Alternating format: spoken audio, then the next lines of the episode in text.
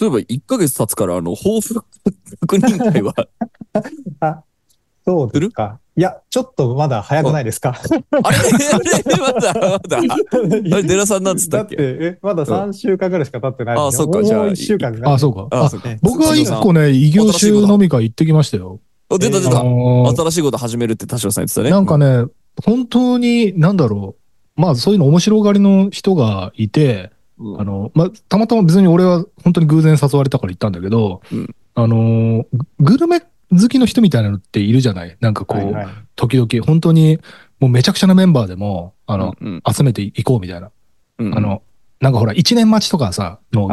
焼肉屋とかなんかそういうのあるじゃない？寿司屋とか。うんうん。でも予約だけとりあえずしちゃって、うん。集まれる人を呼ぶみたいな人いるじゃない、うんうん。それにおお呼ばれして、うん。あの、すげえもう、アンダーグラウンドな焼肉屋行ってきたんですけど、ほうほうほう。もう本当に全員異業種で、もうその場限りみたいな。そこでこの肉うめえみたいな言うだけな回で、仲良くなんないいやいや、まあ、あの、そこでは盛り上がるんだよ。で、その、うん。なんかすごい、いい、こう、将来につながる何かがあったかっていうよりは、うん。まあ、俺が予約もしてないのに、一年待ちの焼肉が食えたっていうだけでも、まあ、すごいかなり儲けもん いいじゃん。うん。か、みたいな。だからたまにあるよね。俺、マスコさんとかからもなんかたまに来んだよな。うんうんうん。なんかこの焼肉屋が、あの、1年前から撮ってたあれでみたいな。あるよね。そうそうそうそう。。はいはい、いいですねそう。いう感じ。もちろんね、その中の一人は知ってる人なんだけど、うん。あの、そう、それ以外は全然知らない人で面白かったまあでも新しいこと始めてるってことですねまあ。そうですね。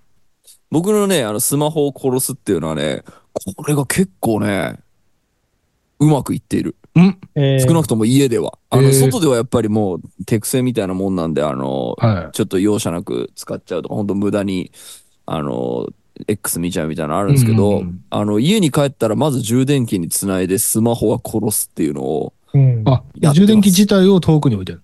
はい。うんそしてですね、カンブリア宮殿めちゃめちゃ再生してます。おお。あの、飲みながらとか、あの、別、なんか普通にそのパソコンで仕事しながら横で流してみたいな感じなんで、全部はちゃんと見てないですけど、今、去年の4月分ぐらいから再生し始めて、今6月分ぐらいまで行きました。帰ったらまず、スマホを殺して、うん。プロジェクターつけて、はいカンブリア宮殿を再生するっていう、このルーチンが出来上がりつつあるっていうのがおお、いいね。まず一個と、あとね、えーっと、まあ、これスマホ殺した影響ではないんですけど、早く寝るようになったんですよ。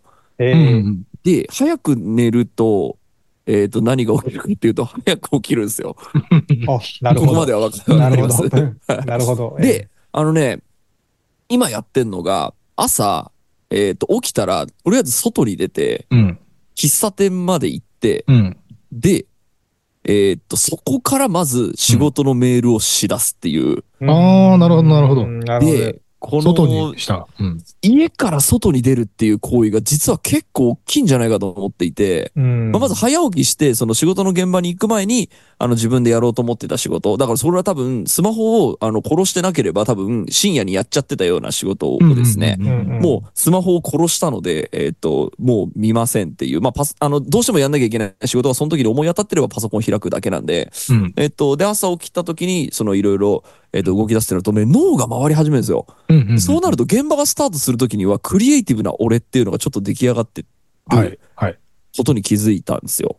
で、これをですね、伊藤翼くんが全く同じことを言ってて。あのーやっぱり、その、家にいてしまうと、どこからが仕事始めの線引きなのかがわからないと。うん。だから、その家でダラダラしたまんま、例えばリモート会議が始まってしまうと、あの、頭の準備ができてないまんま会議が始まってしまって、すごく、あのーもっとちゃんと喋りたかったし、もっといろんなアイデア出したかったのに、なんか出せなかった。これが、あの今ちょっと翼くんあの、スタジオからちょっと遠くに住んでるんですよね。うん。昔はスタジオの近くに住んでた、うん自分のね、スタジオの近くに。結構遠くに住んでて、電車で通うんですって。うん。で、だから朝朝起きてスタジオに行くってなると電車に乗るじゃないですか。うん。そこで、その仕事のの脳が回り出すと。で、えーっと、翼があ結構俺より、あの、より、あの、度合いの高い ADHD なんで、うんやっぱね、ADHD の人間は、そのどっかで強引に線引きをすることで、うん。頭が回り出すっていうのが、俺と、ま、ちょうど俺も同じことを感じてたんで、ううん今ね、結構ね、朝のね、喫茶店すごい好きなのよ。ああ、いいね。はい。っていう感じ。あのー、あれだよね。その、それすごくいいアイデアだと思う一方で、あの、んなんか例えば、台風とかさ、土砂降りとか、なんかさ、嫌な状況になった時に、うん。あ、やばい、出れない、どうしようってならないといいよね。なんか、うんそういう時は臨機応変に、じゃあ今日は家でやろうって、なんか、そこの、なんだろう、スイッチも開発できるといいよね。そうですね。ただ、ただですね、うんまあ台風の時はうん。大雪とかはダメだと思うんですけど、うんまあ雨ってテンション下がるじゃないですか。うん。うんだけど僕は去年、あの、めっちゃ歩きやすいオンっていうスニーカーの、うん。えー防水のやつ買ったんで、はい。ちょっとね、あれを履くのが楽しみなんですよね。そうか超歩きやすいのに防水っていう。そうか、雨ぐらいなら出かけたいのね、むしろね。そうなのよ。で、雨マジ嫌いですけど、まあ、台風だったら出ないけど、多分、そんじょそこらの雨だったら多分ね、あの、まあ、喫茶店までその歩いて、まあ10、10分とか15分とかなんで、まあ、それぐらいだったら傘さして歩きますわ、みたいなうんうんうん。気持ちはまだ今んとこある。あ、なるほど。まだちょっとやってないですけど、確かに外で 出るのめんどくさいなっていう時はあるんですけど、でも、やっぱり、外出るのめんどくさいなってならないためにはう、ん。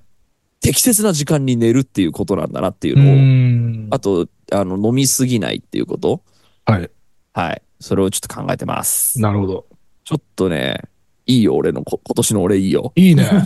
いい波来てるよ。すごくね、クリエイティブ。いいですなんかね、ね。すごいね、やる気に満ちてる。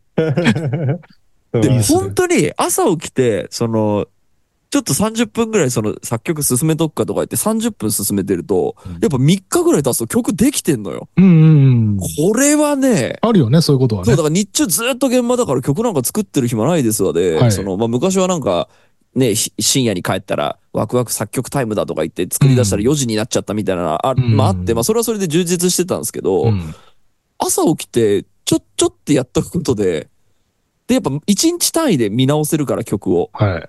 あ、やっぱここちょっと無理があ、でもわかるわかる。そう、あの、ある程度なんか、賞味の時間じゃなくて、あの、トータルで何日かかかけるっていうの結構大事だよね。そうそうそう。俺もともとあのん曲作るにはとにかくあの時間を超かけるっていうのはもう自分のあのクオリティコントロールのために絶対大ああ事だそうそうそう。時間、はいそう。だからその賞味時間じゃなくて、なんかうん何日かにわたると、あの、昨夜のラブレター見直しみたいな感じで、そうそうそうそうあの、いいんだよね。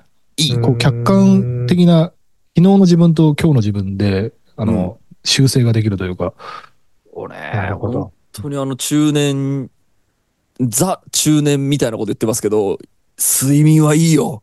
本当に。まあ睡眠はもともとあの、今までちゃんとコントロールはしてたけど、うんやっぱね、早く寝るってすごいいいな早く寝て早く起きてカフェまで行って、コーヒー飲みながら仕事してって、もうあの、そういうさ、芸能人のモーニングルーチン番組みたいのに、やつに出れるやつだよ。そうですよ。おしゃれだし。そうですよ。もうでもテレビ NG だから出ないけど。いやでもね、ちょっとね、いい、あの、すごくね、めっちゃ忙しいんだけど、タスク超溜まってんだけど、うん。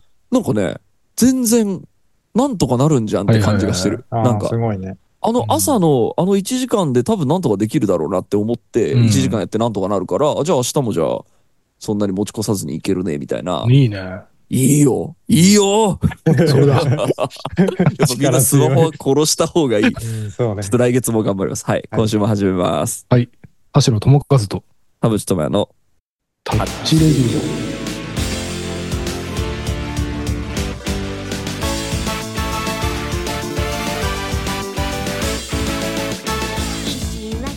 改めまして、こんにちは。田代智和です。改めまして、こんにちは、田淵智也です。この番組は作曲家田代智和とミュージシャン田淵智也がお送りする閉塞感ダハレディオでございます。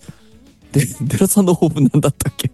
僕は、えっと、グミの人、グミ、グミを進めるという。あ、グミをあ、そうだそうだ。ねあ、そうそう。そあれだね。。日本に来てたから、その、カナダでは特にまだ動けてないえっとね、僕の予定では、先週、これ撮ってるのは28でしょ。と先週、あの、そのミーティングを、カナダの人とミーティングをやる、セットアップをする予定だったんですけど、なんかうんそれが、あの、流れちゃいまして、食事会が。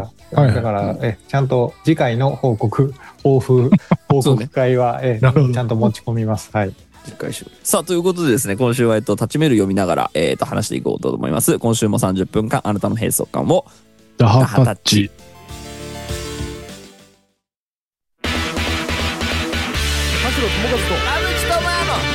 チレディタッチネームロッキーです。田代さんへ。お、すごいな。はい。田代 さんえ指名完全に指名ですね。締めです、えー新年の抱負会で新しいことを始めるとおっしゃっていたと思います。ジャンルが全然違いますし全然気分は乗らないと思いますが万が一でも面白いと思ってもらえないかと賭けのメールを送らせていただきます。ん？僕は地方の新聞社で新聞記者をしている28歳の会社員です入社して6年ほど経つ中でマスコミ業界はこれまで何のために報道するかを伝えてこなかったなと思っています。京アニの実名報道や能登半島地震での取材の仕方など SNS を見ていると批判で溢れていますがみんな気づかないだけで報道の恩恵は受けているはずなのになと思ってしまいます。それはマスコミ業界が何のためにどのようにして報道しているかを伝えてこなかったせいだと思い自分はその分野で言葉を尽くして伝えていきたいなと考えています、うん。前々からこのようなことを思っていましたが動き始めたのは今年からでわずかでもいいからと TikTok などで動画配信を始めましたうん。うん。えー今後はオンラインサロンみたいな形で若い人向けに報道とは何か文章の書き方のコツなど新聞以外で活動してみたいなと思っています、うん私は会社員で自由の利かない立場なので大きな行動ができないかもしれませんがもし興味があればアドバイスをいただけたり一緒に何か面白いことができないかなと思います。最初に書いた通り田代さんの活躍する場とは全く違う場所なので何を言ってるんだろうと思われるかもしれませんがラジオを聞いてメールを送らずにはいられなくなりまとまりのない長文メールを送ってしまいました。これからもタッチリデオを楽しみにしています。ありがとうございます。あの、えいいね、今ので全文？今今ので全文だとしたら全然長文じゃないしね、まと、よくまとまってる。そうですね。さすがやはり新聞記者ですね。さすがです。いや、いいですね。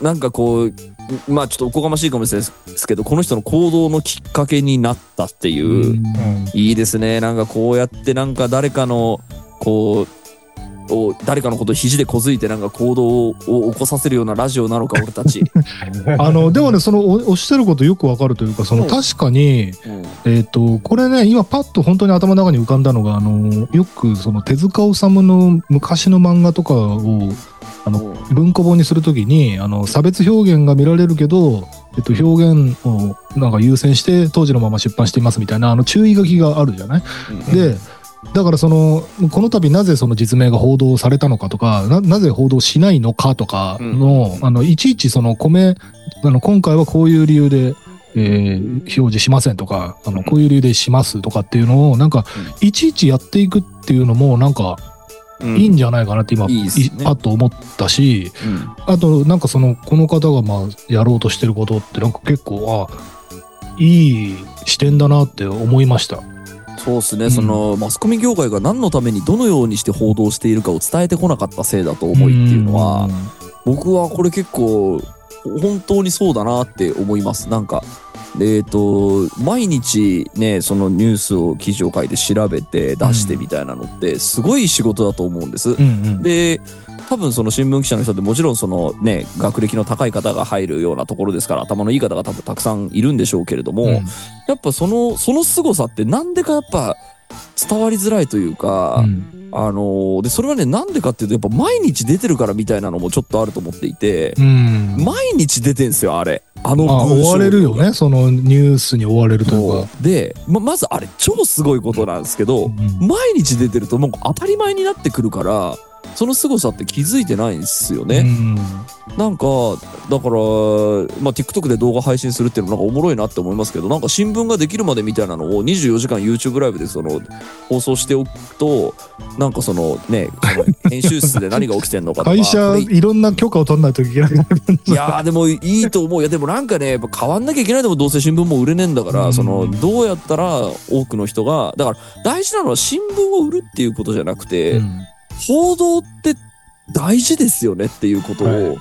その伝えるっていうこと。うん。でなんかもちろんフリーのジャーナリストとかそのもちろん SNS とかでねその調べる能力が高い人とかインタビュアーとかいますけど、うん。新聞記者のインタビュー能力も超高いと思うんですね。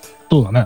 うん、だからそこをやっぱりこれスペシャリスト集団なんですよこの人たちっていうのを多く喧伝するような言葉があればいいと思う一方で、うん。えーっと、えーその前の文章でですね、えー批判で溢れていますがみんな気づかないだけで報道の恩恵は受けてるはずなのになと思ってしまいますっていうことに関してもうん僕ちょっと一定の見解があるんですけど、うんやはり、えー悪い印象はあるんです。うんあの、それはちょっともうめっちゃニッチな例ですけど、はいあの、例えば新聞とかであの、僕たちが全然売れてない時とか、まあ今でも、あの、多分オファーが来たらやるんですけど、その新聞の取材っていうのがあるんですよ。うん。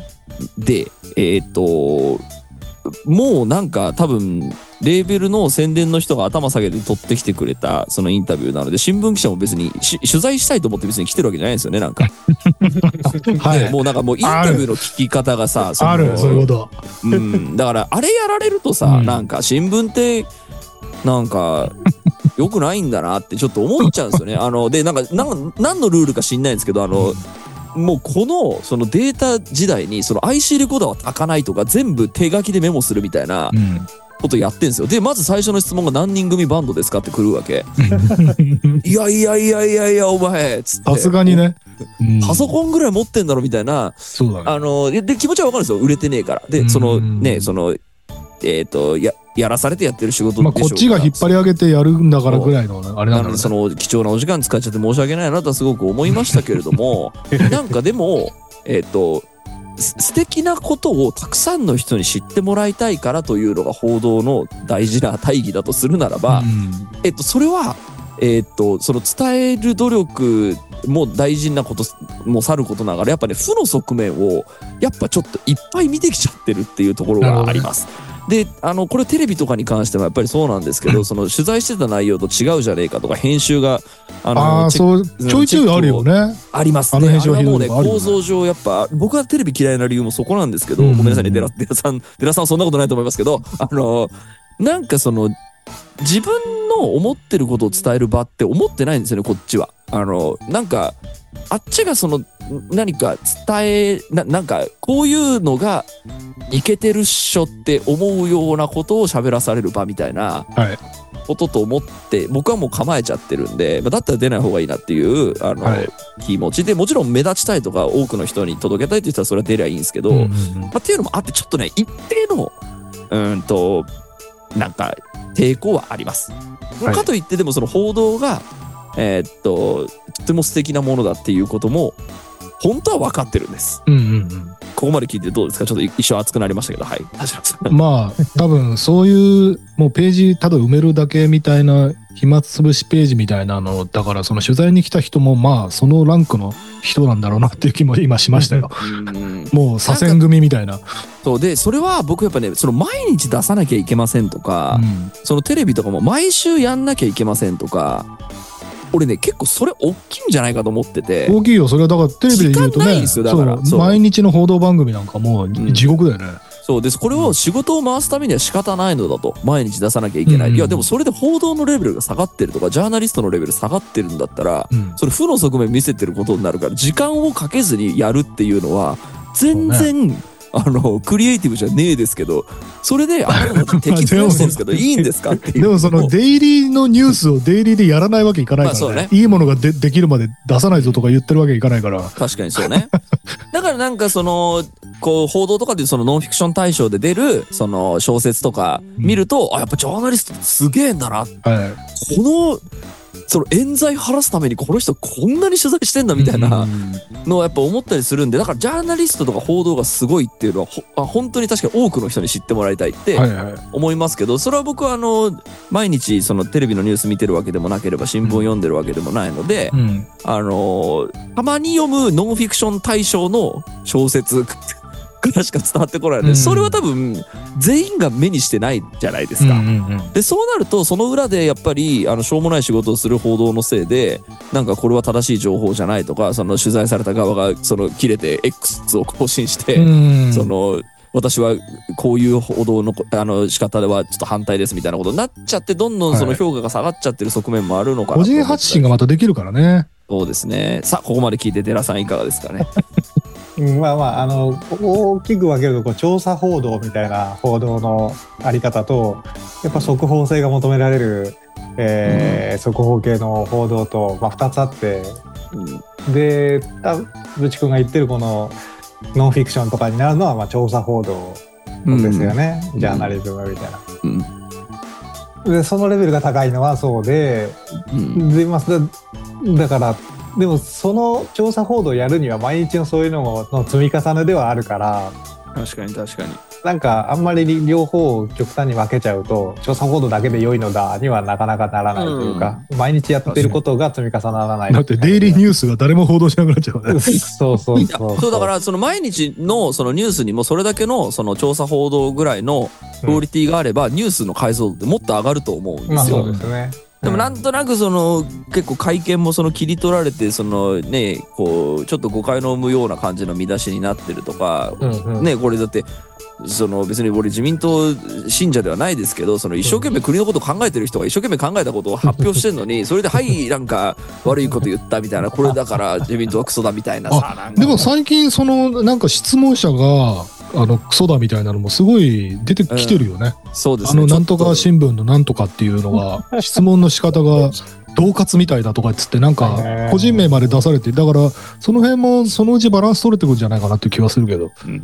なんといいですけどね。なんかなんかまあそういうのもあってなんか僕はなんかあのメディアの人とかそのここの記者の方とか僕は世の中を変える力を持ってると思うんですよね。うんあのまあ、逆に言えばそのまあ今でもやってるかもしれないですけどメディアってそのうまくそのブームを作ることができるしうんそのねファッション雑誌だって今年の流行りの色は黄色って言ったらまあその黄色が流行るみたいなさそのできはするわけじゃん。だから俺売れてない時からあの負け惜しみで言ってたけどブームは作れるんだぞあんたたちっていうのを、はいはいそのだから宣伝でどうするかとかそうんのどうやってそのこれがいけてるんですよっていう風味を出すかっていうのはその先週話したほら冷蔵庫のキャッチコピー一つでさうん変わるわけだからさそのね。っていうのはあのこういうその記者やってる方にはちょっとこうこ鼓舞してあげたいって言ったら偉そうですけどうん世界を変える力を持ってんですよ。ね。それをじゃあ発揮するやり方がじゃあ会社の中だとそのいろんな上からの圧力とかその日々のその仕事の中でどうしてもできないと。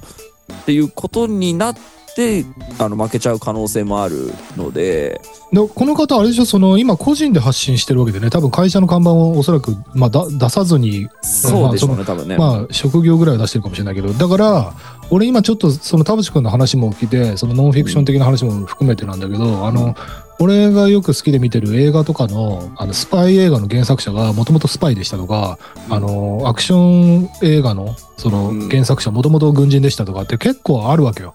あの外国だとすごく多くて。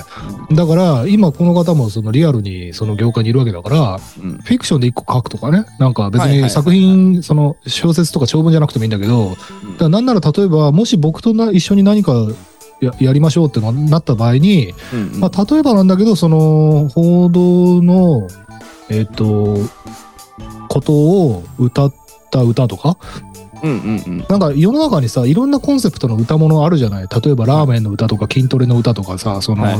なんだって歌にできるわけでうん。その報道とはこういう目的でやっているんだみたいなことを、それこそその伝えてこなかったのが原因じゃないかっておっしゃってるわけだから、うんそれがうまく伝わるようなうんキャッチーなこうポップソングいいですね。ニュースとはこういうものなんですっていうことを歌詞にした歌を作るとかね。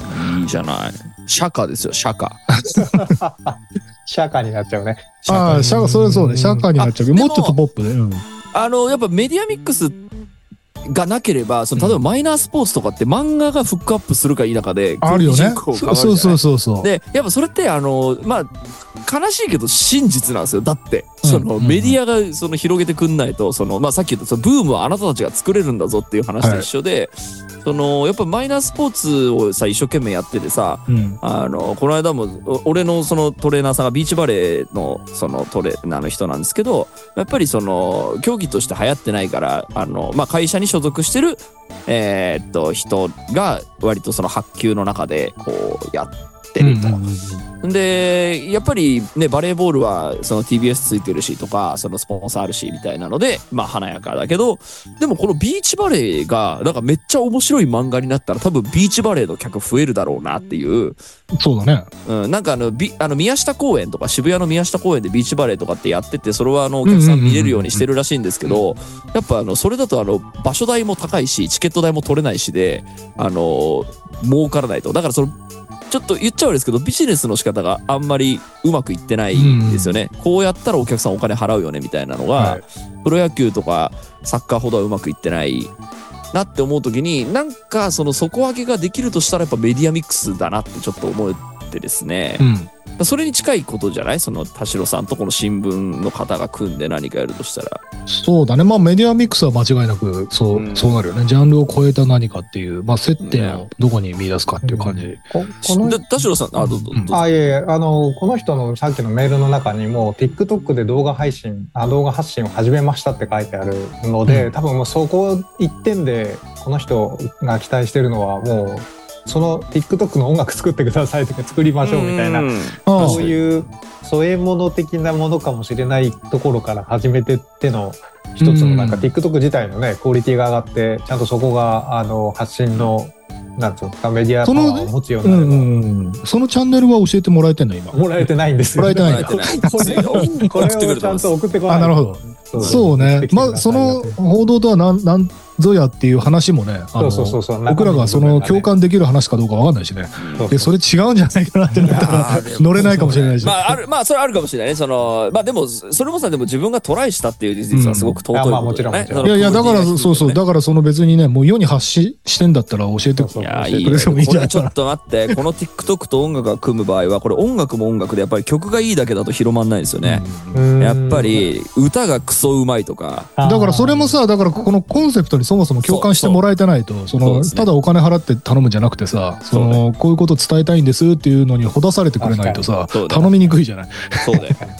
いや、いけるかもしれないですよ、これ。だからそれがどんな考えなのかをまず知らないと。だから、いや、ここでやっぱ企画書ですね。この間も言った通り、まず、その企画書をしっかり書いて送ってくるっていうう、んタッチリードでこういうことしたいです。田淵さんにこういうことインタビューしたいですだったら、うんしっかり書いて送ってくれば、なるほど、OK あ、でもそうそうそうそう。本当にそう、なんか別に上から言ってるわけじゃなくて、その今まさに歌い手さんを誰にするかって話して言ったように、その、うんそれがしっかりしてればしてるほど巻き込める人が増えたり、その、うんえっと、口説きやすくなるので、そうねっ。ていうところなんですよ。そうねそれだから教えてくださいよっていう。はい。はい。はい。ぜひ、楽しみにしています。はい。でもちょっとこの、みんな気づかないだけで報道の恩恵は受けているはずなのになっていうのはすごくね、いい言葉だなって。これあのカンブリア宮殿のあの最初の10分以内の中にまず出てくるんですよね。うんうんうん。社長の人が こんなに素敵なのに広まってない。じゃあどうするっていう。まずもうカンブリア宮殿の入り口を見てるみたいなもんこれ。うんこれ出ますよ、この人。この人カンブリア宮殿出るあよ。ー村上龍が生きてるうちに出てくれ。いいね。さあ次行きます。はいラジオネーム大仏です。えー、田淵さんで、田代さん、寺さん、こんばんは。ここんばんは。。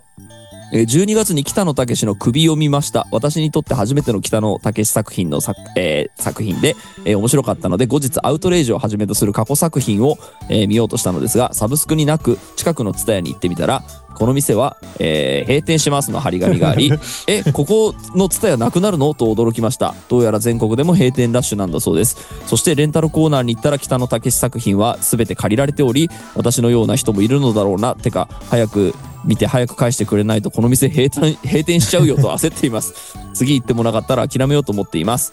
えー私はサブスクが全てじゃないけど、このままだとサブスクが全てになっちゃう。作品を買うか選択肢から外すの、えー極端な二択になっちゃうという思いを周りの人に話しても、えーどうでもいいサブスクがあればいいで終わってしまいます。厳しい。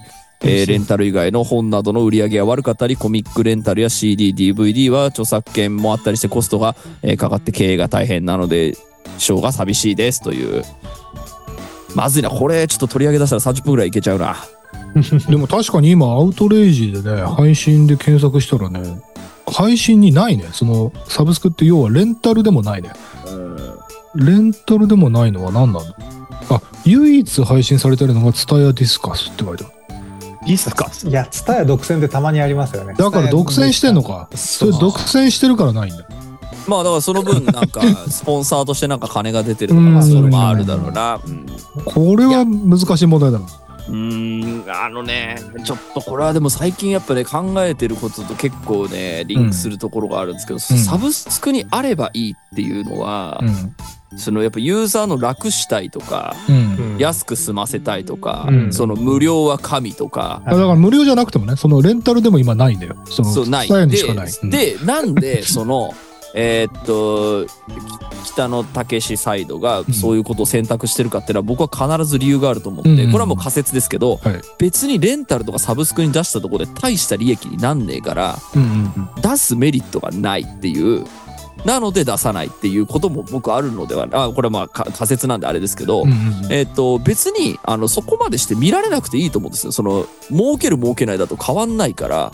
うん。多分、たけし映画なら映画館で見てるだろうしね、ファンは。はい、うん。そう。っていうので言うと僕はそのお金を稼ぐっていうことに関してのことが大事だと思うのにそのユーザーからすると無料か否かサブスクにあるか否かでその全ての、えーっと意思決定がなされてしまう感じっていうのはえーっとあんまりこうなんかちょちょっとさすがに苦しくなってきたなと思ってでそれであの無料のエンタメとは何かっていうのをちょっと最近ちょうど考えてたんですよ。うんうんあの僕あの家でなんかあれうちの家計大丈夫かなって思うたびに、うん。でもテレビではこんテレテレビは見れるんだうちみたいなうん。ことを思ったことがあってこれ無料なんだって、うん。うんえー思ったことがあったりしたようなことをちょっと思い返しながら、うん。あのでもなんでテレビが無料で見れるかってスポンサーがいるからじゃないですか。うん。うん。うん、でえっ、と今、えー韓国のアイドルとかもめちゃくちゃこう豪華な MV をそのね、うんうん2日3日かけて作って超クオリティが高いと。で、MV 再生回数もめちゃくちゃ。で、世界でも売れればまあ著作権収入も入るけど、でもうん大元は何かっていうとスポンサーなんですよね。うんまず韓国アイドルはその広告をつけるっていうことによっておお金をもらい、それで、えーエンタメを作ると。だから、その無料の裏には必ずビジネスが絶対くっついてるはずなので、うんうんえっ、と、強者はそれでいいんですよ。うんあのむだだから無料でできます。でああとそのなんでしょうサブスクがそのまあ月1000円払えばほぼ無料でその聞けますと。うんっていう時に例えばカニエ・ウエストもやってるじゃないかと。いやいやカニエ・ウエストはグッズを売ってるんだと。うんだからその無音グッズを売ってる、えー、と側面で、えー、と無料にできます。音楽がほぼ。ってなってんですけどその日本の場合ってあのレーベルと事務所がまだ別だったりするから。うんあのーグッズが売れたところで、えっ、と、レーベルが儲かるわけではないっていう、あの、時もたまにあるんですね。で、多分、あの、アメリカとかで、そういう契約形態やってる人がちょっと詳しくないんでわかんないですけど、あのーなんで無料で成り立ってるかっていうと、別のところでビジネスをしてるからですっていう、うんなんか、その、無料の音えっと、無料で出せるのはこうこうこういうビジネス上の理由がありますっていうその強者の理論に対して、えっと、そこの、えっと、仕組みをよくわかんないまんまサブスクにはあった方がいいとかその無料で見れた方がいいっていう風にあのいろんなエンタメの人たちが追随しちゃってるのがこれ本当にいい流れなのかなって思ってこれ結局待ってる未来は強者総取りなんですよね。うんあのそうね、強者総取りは間違いたない。だコストだけかかって、その、えっ、と、赤字を垂れ流すけど、やっぱ無料じゃなきゃいけないとか言って、その、うんサブスクでいつかバズるのを待つみたいなことをやって、その、ことをやってたとしても、うんあの、資金が続かなければ終わるんですよね。うんな何年かで。あ、そうだね。でも、その裏では、その、アニメが売れれば、その世界のチャートに入って、まあこれ著作権収入入ってるでしょ。うん。夜遊びのアイドルだって著作権収入入ってると思うんですけど、いや、全員がそうやってサブスクで儲かるわけじゃねえのよっていう、うん。そうっていうのはねちょっとねごめんなさい話長くなっちゃったんですけどあなんかそのサブスクにあるないっていうのでそのエンタメのその取捨選択がちょっと決まっちゃってる感じっていうのがうーんとちょっと苦しくなってきてる。んでだったらそのこの北野武映画みたいな感じでいやいや別にサブスクでもそんな儲かんねえからあのお金が取れるような形であのグッズ売ってきますわなのかもしれないしスポンサーからお金もらってあの独占でやりますわっていう選択は僕はむしろ今の時代は正しいんじゃないかと思っていますがここまで聞いて田代さんどうでしょう？僕、えっと、ちょっとね、えっと、ふ二つ言いたいことがあって、一つは、その、今、田淵君、そのサブスクにあるかないかっていうのと、無料であるかどうかって話がちょっと混ざってる感じがしたんだけど、あはいはい。えっと、例えばね、アマゾンプライムとかで、俺、あの、ドクター・ストレンジのマルチバース・オブ・マッドネスとかは、レンタルで見たのよ、アマゾンプライムで。えっと、要は、都度払いで、その、えっと、ディズニーチャンネルにしかないものじゃなくて、えっと、うんお金をだプラスで出せば見れるんだよ。だけど、北の映画は見れないんだよ。もう完全に見れないんだよ。ツタヤ以外では見れないっていう。だからそこがちょっと違うかなっていう。まあ確かにそうかあの、お金を出し、都度で払っても見れないっていう。だからもう完全に、えっと、締め出してるっていうところが、ちょっと違うかなっていうのが一つあって、うんあともう一つはね、おあの俺やっぱ映画好きだから、あの、前からなんか、デラさんとかに、あの、なんか、田代さんそこら辺に起こってるものをみ拾ってみるからなって言われてたけど、あの、本当に、あの、いい出会いがあるのよ。あの、はいはいはい。もう、星2.5とかつけられてるけど、あの僕が見たら面白かったって。でこれ多分そこになかったら多分見てないんだよね。でなんか俺はそういうちょっと発掘の面白みみたいなのも、うん。あここでだから出会えたんだっていうのがあって。でうん。なんならその原作の、まあ、国とかでしかもうなんていうのかな。DVD とか、まあ、DVD 自体がもうないのかもしれない。うん。でそのプレスしても多分売れないから。うん。でそのだからもうビジネスとしてじゃなくて作品との出会いとしてのチャンスはまあサブスクにはあるのかなっていうのはちょっと一つうん。視点としてそのね。超超マイナーで評価も低いインディーズがなぜかアマプラにあるみたいな。うん。あのこれは一つのなんなんだろう。その偶然通りかかって居酒屋めっちゃ良かったみたいな感じの、うん。あでもさそれはさあのあの無名のクリエイターがさチューンコアでそのレーベルとかにも続々出してるっていうのと一緒じゃそうんそうそうそう、うん。でそそそれはいいと思うのよ、うん。だからその今のその日本のごめんなさい音楽の話になっちゃうんですけど、うん。日本の音楽の構造ってもうレーベルに所属しない方がいいっていうのがはい。ちょっとバレ始めちゃってるんですよね。その別に MV に100万かけたところでその分売れるわけじゃねえからっていうそのその100万かけて作ったでも MV むしろねタダで見れちゃうから。ネットクリエイターのさ、あれ動画師さんとかにむしろそんそれ以上の金払ってたりするからね。あの、うん。そうね。個人でアニメ MV とか作って一人その人に500万払いましたみたいな話全然今うん。普通に逆にあるからそうですね。金はかかってるとは思うけど、あでもだからそのチューンコアで出してることによって利益が多分もう多分下手してな何倍10倍ぐらい違うんじゃないかな、多分。そうね。権利者のね数が違うからね、だからその、ん。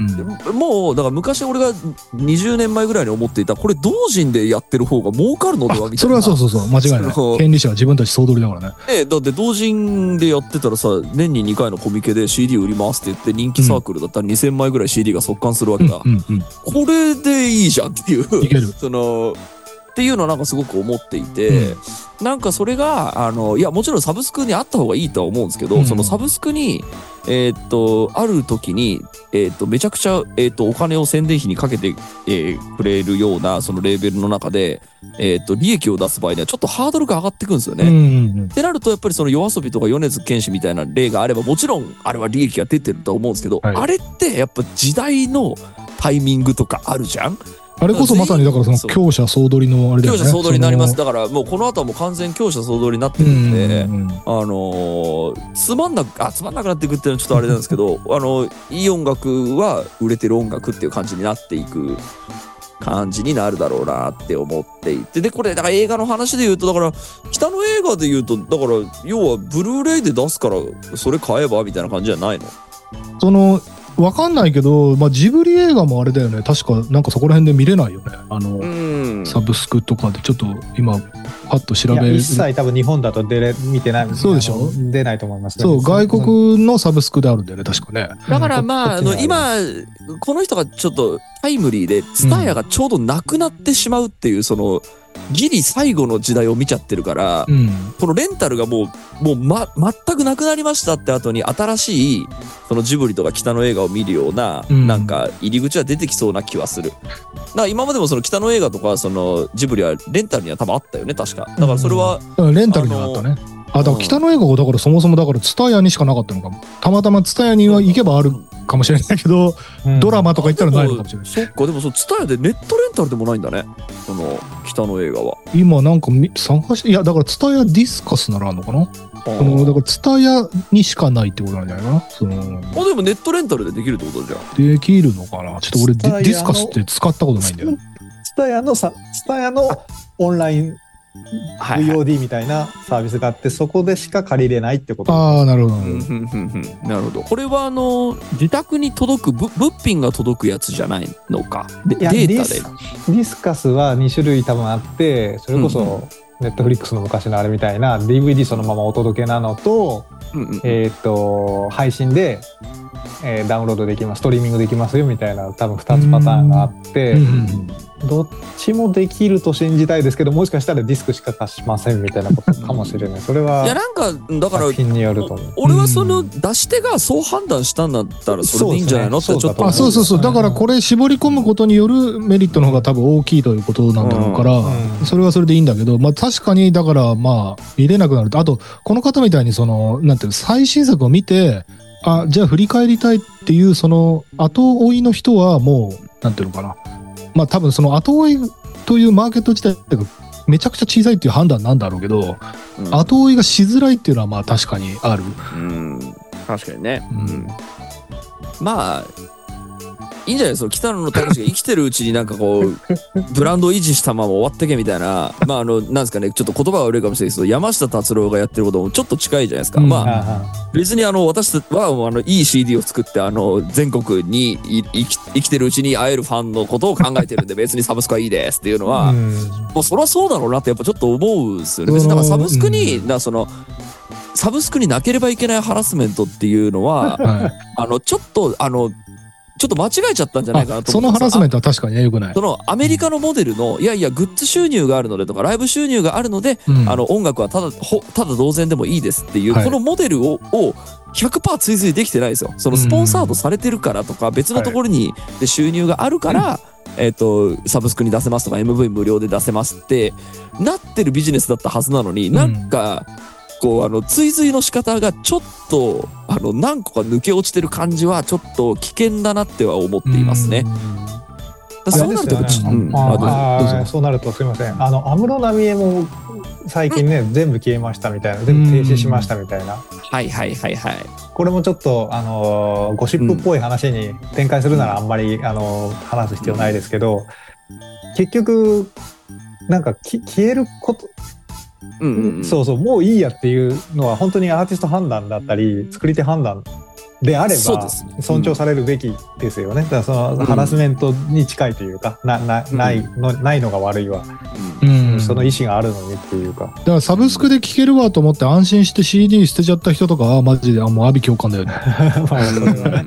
ただで自業自得でしょ捨てなきゃかったね。ん。だから結局はコピー取っとかなきゃいけなかったんだとかそのね現物を処分しなしちゃいけなかったんだとか。でも CD もさなんか20年ぐらいすると剥離してくるっつってあのなんて物理的な寿命があるっていうのもあって、そこもなかなかねこれ結構根深い問題というか俺意外とねその iTunes が出てきた時にあのー俺それよりも前の時代は本当にアメリカとかヨーロッパとかから個人輸入で CD1 枚だけ買ったりとかしてた時があったのね本当に、日本で発売もしてないようなインディーズバンドとかをさ、でそれがあこれからの時代はオンラインでその曲だけダウンロードできるんだってあのもちろん有料でねであでも有料でも今まではその輸送コストもかかってたからあ全然そのあのいい時代になるなって思ったんだけどその夢のような時代は結局来なかったんだよね。今現見回してみると Amazon プライムとかだってあのレンタルで都度お金を出したくたってもう出せない。この地域ではあの見られませんとか出てさ、もう見られないっていう状態で、うん。俺はその20年前とかに期待した時代はそうじゃなかったんだよ。なんかうん。これから時代はもっと世の中に存在した作品は全てネット上にアーカイブ化されて、であのサーバーそのハードディスク代とかもどんどん値下がりしていくから将来的にはその、ん。もう全世界の映画がいつでも見られるあの巨大な、うん。なんていうのかなこう、オンデマンド映画館みたいなものになるんだと思ってめちゃくちゃ嬉しいと思ったんだけど、うん。今の時代はクソじゃんもう。みんなそう。うちでしか見れませんうちでしか見れませんっつって、クソみたいな時代になってああの時抱いた未来って来なかったんだっていうね もう本当にクソみたいな時時代になったなっていうふうに思ってる。そうね。ウィキウィキペディアみたいにね全部の作品がそこで見れるみたいなそうそうそうそうそう。ありえたと思いますけど。そうなんだよ。俺それを期待してたのにあ,、ん。あの時思い描いたそうだから明るい未来じゃねえなと思って。あのテレビみたいにそのうんビジネスモデルが、まあ、今成り立ってるのかどうかわかんないですけど、うん。そのこういう収益構造だから無料で流せますという圧倒的なその下地があってやれてるエンタメうんだから多分テレビはこれだけ続いてると思うんですよ。うんうんうんあのこういう収入があるのでっていう。うんうんうんであの例えばそのテレビで紹介したらそのなんか商品が売れるとかそのやり方も全然、まあ、今のところまだギリ保ってると思うんですけどなんかその無料で出すにはこういうビジネスモデル作んないといけないですよねってそこの検証を多分ちょっとやらなかったのが問題な気はしますね。結局考えに考えた結果その独占だとかうちでしか出せませんとか。うんうん。でお金は僕取っていいと思うんですよ。お金を取,、取らんそうだよそうですお金を払うつもりりなの。もと。もと CD 買ってたんだから。そうですよね。うんだからそこがね、ちょっと苦しくなってきた。だから払うから見せてよっていう人の願いも叶えられないってことなんだよね。今その北の映画はアマプラでは借りることもできないっていう。そうなんですよ。で、これ出しても僕はちょっと問題だと思っていて、高いお金を出させるっていうことに関しての、うん。えーっと、ことにものすごくあの抵抗があってですね、うん。例えばその北の映画を、えっ、と、一番いい席で見れます。1万円だったら別に買う人いるわけじゃないですか。汚い映画を絶対に1万円で見るぞと。なのになんか一律2000円みたいな。値段を上げるとけしからんと。で、そのう 出してる人もなんか炎上するかもしれないとか言って、その値段は2000円みたいな。そう映画館のチケット代問そんなんで儲かるわけ題ねねえだろ、このそれはずっと思ってるよ人口構造でよ、みたいなそれはそうまあちょっとね、思ったりするので、なんか、だだからその隙間で結局じゃあね、同人でやってる方がとか、そのチューンコアで出してるクリエイターの方が、だってその方が利益増えるじゃんとか、うんあのー自分たちで会社作って、えっ、と、グッズを、の収入が全部自分に入るっていう風にした方が、あの、利益、あの、売り上げは少ないけど、利益は俺たちの方があるじゃんっていう。たたださなんかそのコロナとかでまた露呈したあのことの一つでさあの、本当だったら得られたはずの興行収益が得られないっつってすぐに配信にあのい移行して、うん。で、えっと、アマゾンプライムなんかはやっぱり新作ほど高いじゃん。普通に1500円とか取るものもあるし、でどんどん安くなってて100円レンタルとかになったりもするんだけどあのそれで結局配信で持ち直したというかあのなんていうのギリ赤字にならずに済んだみたいな話も結構聞くんだよね映画とかでは。うんうんうんうん。だからで今誰がどれぐらいの数見たかっていうのも分かるわけだからさデータで。あの今週のなトップ10とかって表示されるわけだから。だからその例えば1500円でレンタル出してで借りる人の足がこう落ちてきたらじゃあ1400円にします1300円にしますっつって最後100円0円になるまであのなんていうの？その早く見たい人から絞り取っていけばなんかうんうん最終的にはでそれでその先にあのじゃあはいじゃあもう権利料がめんどくさいんで、うんあの配信止めますでいいと思うんだよ。うんうんうん。だからそのなんか下り坂になっていくみたいな感じだったら多分いいんだけどうん。あのそのジブリみたいに会社と会社でこういう契約なんで今後もこの配信には出ませんみたいになるとやっぱ締め出しになっちゃうんだよね。そうね。お金を出しても見れませんよっていうこと形だからそれは多分その映画ファンから見たらうんあお金を払っても見せる気ないんだっていううんなんかちょっと嫌な感じはある。いや、そうだ、俺たちは払うって言ってんのそうそうそう払うって言ってんのに払わせないんだっていうね。そうね。じゃあ違法で見るよみたいなのがまた出てきちゃうんだよ。これこれが外国で違法が流行ってる理由だから。そうですね。いや、これちょっと待って、永遠に話せるから、ちょっと今週は終わっとこう。今週は終わっときます。はい、ありがとうございました。はい、ありがとうございました。